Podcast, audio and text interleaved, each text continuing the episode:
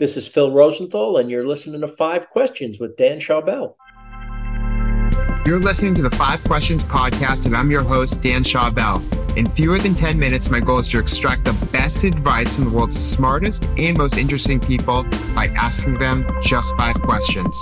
My guest today is TV writer, producer, and author Phil Rosenthal. Phil is best known as the creator and producer of the CBS sitcom Everybody Loves Raymond. More recently, he produced Netflix's Somebody Feed Phil, which he also turned into a companion book. We talk about his career, food culture, and more during this episode. Phil, welcome to Five Questions. Happy to be here. How did you transition from being an actor to a writer and producer early in your career, and how did that lead to Everybody Loves Raymond? Well, I was a very big star in high school and in college. And when I moved into New York, I found that they hadn't heard that I was a big star in high school and college.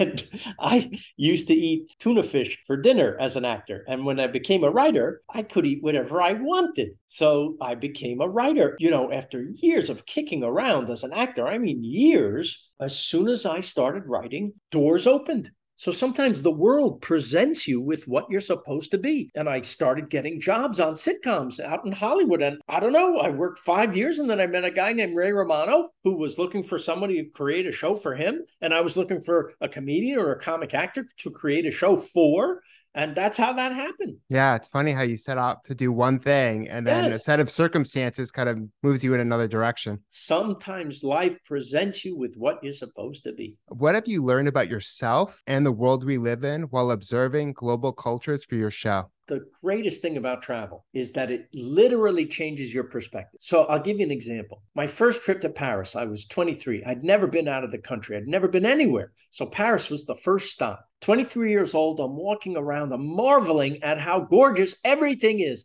Look at the trees. Look at the trees on the streets on the sidewalks. Can you believe it? Now, I was living in Washington Heights, Manhattan. This was so unbelievable to me. I go home after this unbelievable trip and I'm walking in my neighborhood in Washington Heights. And for the first time ever, I go, Hey, look at our trees. Hey, our trees are nice too. I never would have noticed them if I didn't have that comparison, right? It's not Paris, but they're beautiful in their way. That's why you travel because what you come home with is this gift that lasts forever.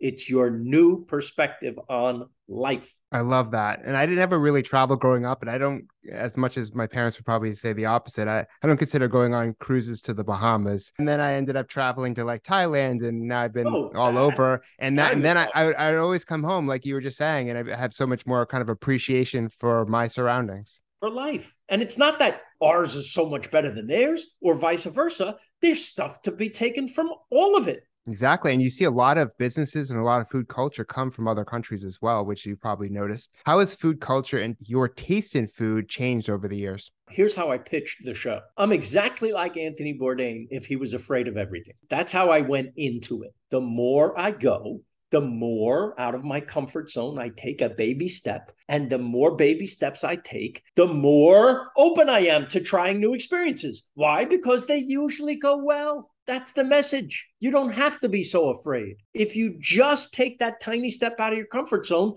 that's where the fun is. That's where the excitement is. That's where the learning is. That's where the beauty is. So that's what I do. And now I'm certainly not Bourdain, but I am more evolved than I used to be. You're you. an evolved version of you. That's what travel does. That's what meeting new people does. Absolutely. And in what ways have you been an activist for voting and anti corruption outside of your entertainment career? Oh, I give whatever I can. I do whatever I can. I try to stay informed. I think we're as informed now as we've ever been some of us are misinformed, but there's so much information to be gathered if you are interested. And I would say to my friends out there get interested. It affects you, it affects your children, it affects your family, it affects your life, it affects our life. It's all connected. We're all connected and we all need each other.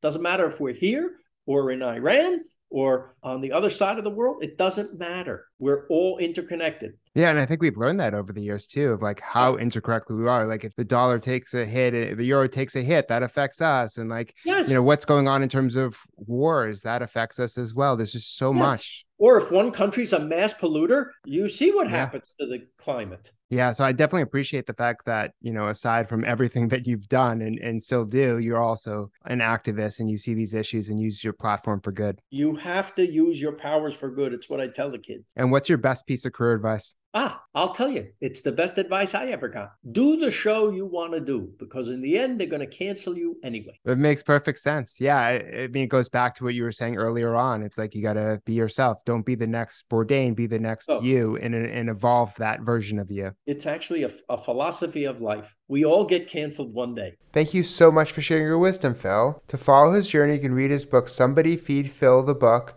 and find him on Twitter, Facebook, and Instagram where he shares his appearances, adventures, friends, and food. To watch the full extended video version of this episode, go to youtube.com slash Dan and please remember to rate and review the Five Questions podcast on iTunes.